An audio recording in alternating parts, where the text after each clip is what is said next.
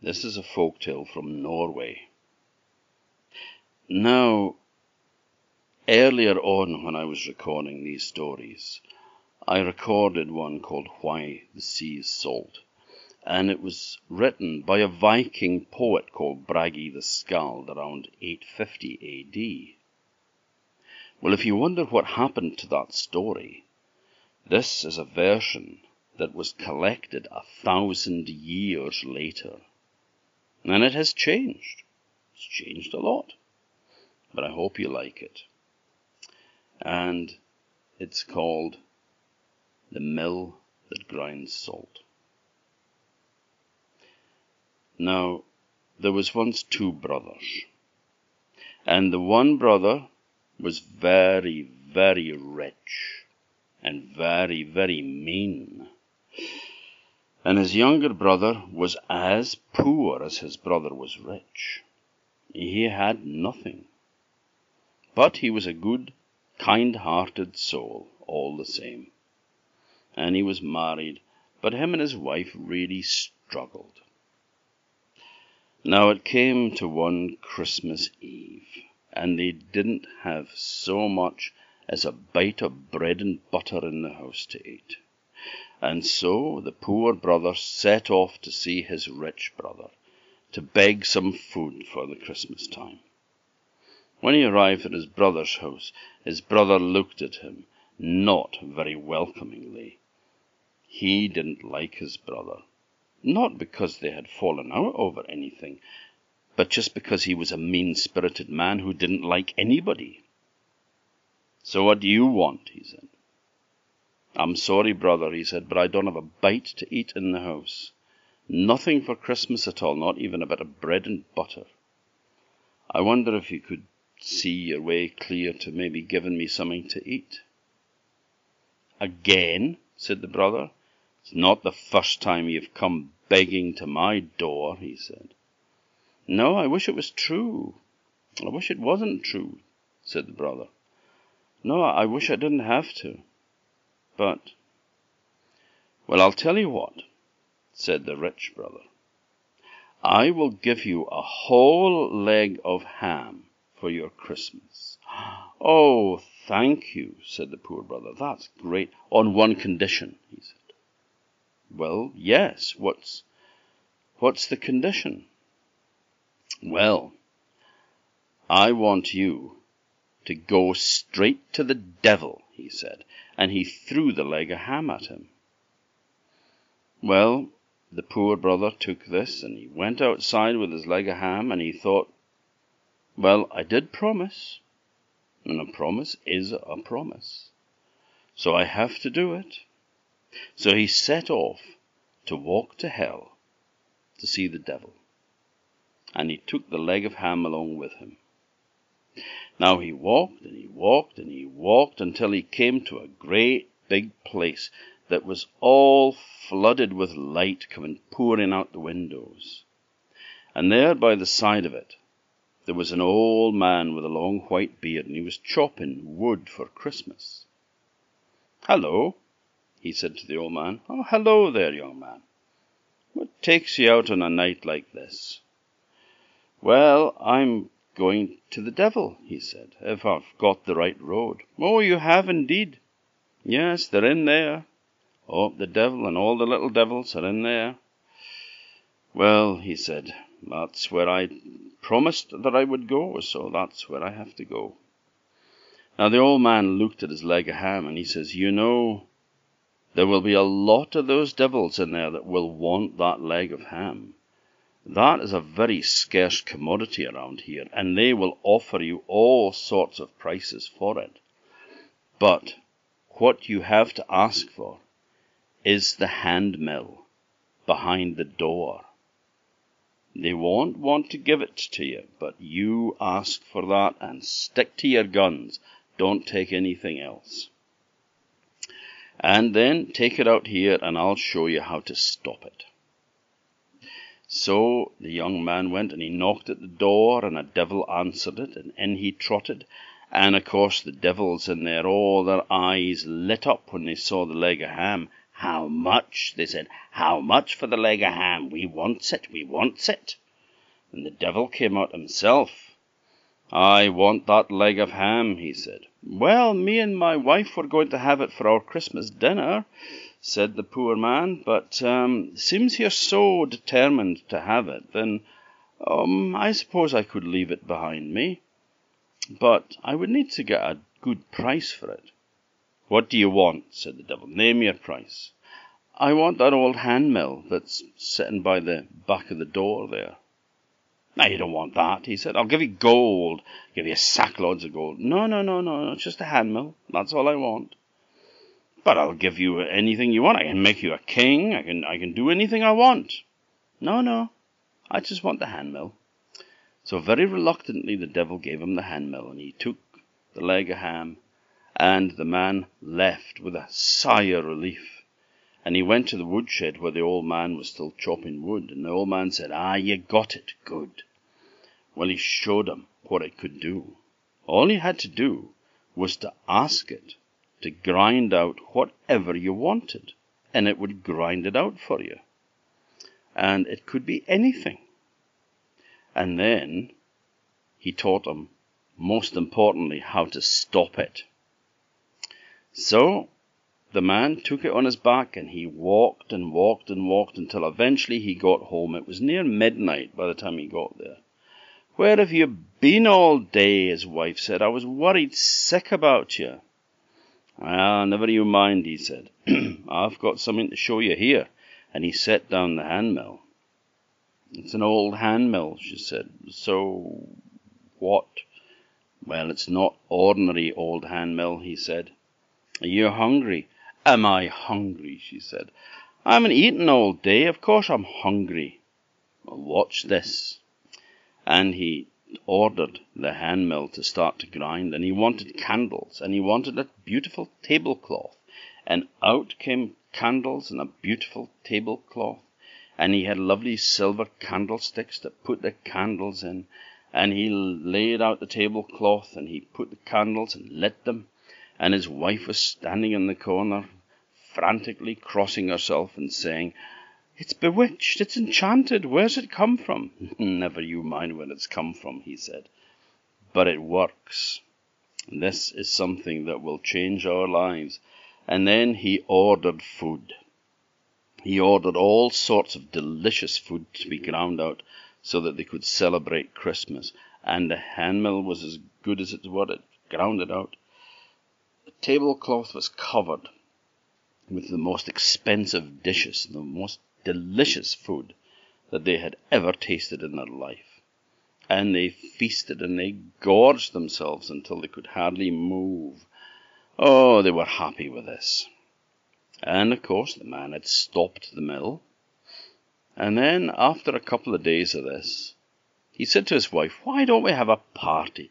We should invite all our friends and my miserly brother as well. Oh, do we have to invite him? Well, he is family. Oh, I suppose.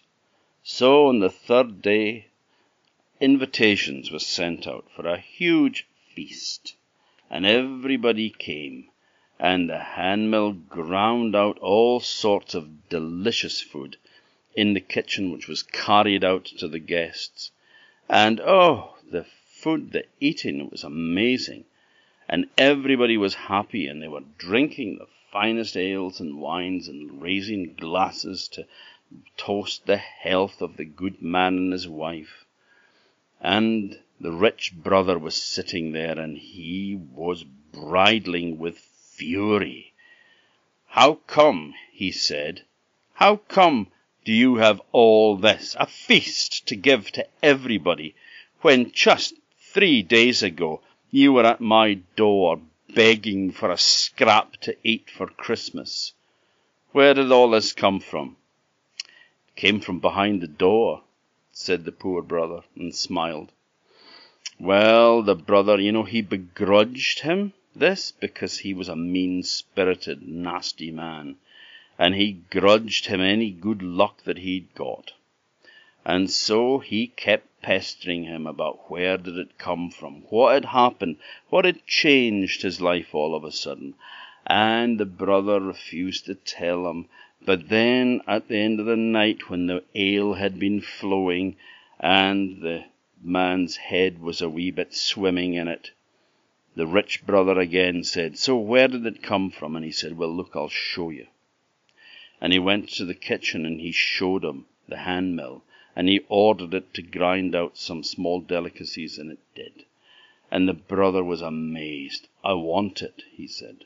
How much? I'll buy it from you. I don't really want to sell it, he said. How much? How much for it? I'll buy it from you. Well, he said, I'll sell it to you, but I want to keep it first until hay time. But in the hay time, I'll sell it to you. But it'll cost you three hundred dollars. Okay, he said, I'll give you three hundred dollars for it. So he paid him the money, but I've got to grind out all the food that I'll be needing for a long time, because, you know, between now and, and hay time. So that was the middle of winter, and hay time was the middle of summer. So he wasn't idle. He ground out all sorts of lovely food, and he also ground out lots of gold for himself as well. So he was a wealthy man. Now, the rich brother came down, and he paid the three hundred dollars, and he took the hand mill, and he took it home with him. And the next day he told his wife to go out and work in the fields with the servants. I'll make lunch today, he said. You'll make lunch? Yes, he said. He'd never cooked in his life, never made anything. The wife was amazed, but anyway, she did as she was told, off to the field, and was working, spreading hay to dry it with the rest of them. And she was waiting then for lunchtime to be called in. Now the farmer waited until it was nearly lunchtime, and then he went to the mill, and he ordered the mill to grind him out porridge and herring and it's dead. It started to grind out porridge and herring. And he filled all the dishes he had with it, all the troughs he had was filled with porridge and herring. And then he ran out of things to hold the porridge and herring in. And the porridge and herring started pouring over the table and onto the floor. And the man thought, I don't know how to stop this thing. So he tried desperately to stop it. He tried pushing it and prodding it and turning it, but no. It kept on grinding and grinding until the porridge was up to his knees. And then it kept going so that he had to open the door of the kitchen and let the porridge flow out into the pantry. And he was nearly drowning in porridge. He managed to open the door to the outside, and all the porridge and herring went out in a great tidal wave surging down the brae towards the fields. Now, the man's wife was getting a bit fed up. They'd been waiting for their lunch and nothing had happened. And so she said, You know, that man's got no idea how to cook porridge. I'm going to go back and you come on, come on along with us. She says, "We'll go back and we'll get something to eat. I'm sure he's made a real hash of it." So they were walking up the brae towards the house when they met the man coming running down, and behind him there was a huge wave of porridge and herring. Run, he said, if you all had a hundred bellies, you wouldn't be able to move this. And he ran and he ran till he got to his brother's house. Brother, he said, please come and take away the, the hand quern. Please come and take away the hand mill. Why, what's wrong? he said. Oh, I can't get it to stop. It's, it's, the whole parish will be drowned under porridge and herring if you don't come and stop it. Nah, I don't want it back, he said. You gotta take it back. Well, it'll cost you. How much? Another three hundred dollars? So the rich farmer paid his brother the three hundred dollars, and he went up and he stopped the hand mill, and he took it home with him, laughing, because of course he had made sure that he didn't teach his brother how to stop it. And he carried on grinding whatever he felt like for himself. And he was rich. Oh, he was rich. And he built himself a huge house down by the sea. And he had ground out so much gold that he had it all melted down and made into thin sheets and they covered the whole outside of the house with gold, so that it shone in the sun. It was beautiful. and people sailing by would see a golden house, and they would go in to pay their respects to the wealthy man that lived there. And people would come from miles around to see this marvelous hand mill that would grind anything you wanted, because, of course, the fame of the mill had spread over the whole land. Now, word of it came to a captain of a ship. He would sail from country to country, buying and trading in salt and he wanted this mill. He wanted the hand mill, even if he had to steal it, take it by force. He wanted it. And he went to see the man and he said, Will you sell your hand mill? I don't want to sell my hand mill, he said. I'll give you a good price for it. Well, uh, nah, I don't really want to. Well, tell me this, he said. Can it grind salt? Well, of course it can grind salt, he said. You can grind anything you want. How much? I must have it. I must. He could see by the look in the man's eyes that he was dangerous. He could see that if he refused, it might be the worse for him. So eventually he sold it to him for thousands and thousands of dollars. And the man took uh, the mill up on his back and he ran down to his ship before the man could change his mind and he also ran away with it so quickly that he never found out how to stop it. Well, he took it to his ship, and they cast off and sailed away. And then he took the quern up on the deck, and he ordered it to grind salt, and salt started to spurt out of it, just like, oh, it's like trying to put your hand over a hole in a dam. You know, it was just Jets and jets of salt were surging out all over the place, and soon he discovered that he had more salt than he knew what to do with. And he tried to stop the mill, but he didn't know how to stop the mill. And the mill kept grinding, and he kept prodding and pushing and trying to turn it, but it did no good. And eventually the whole ship was swamped with salt, and it sank to the bottom of the sea and the quern still carried on grinding out salt on the sea bed. And that's why, to this day, the sea is salty.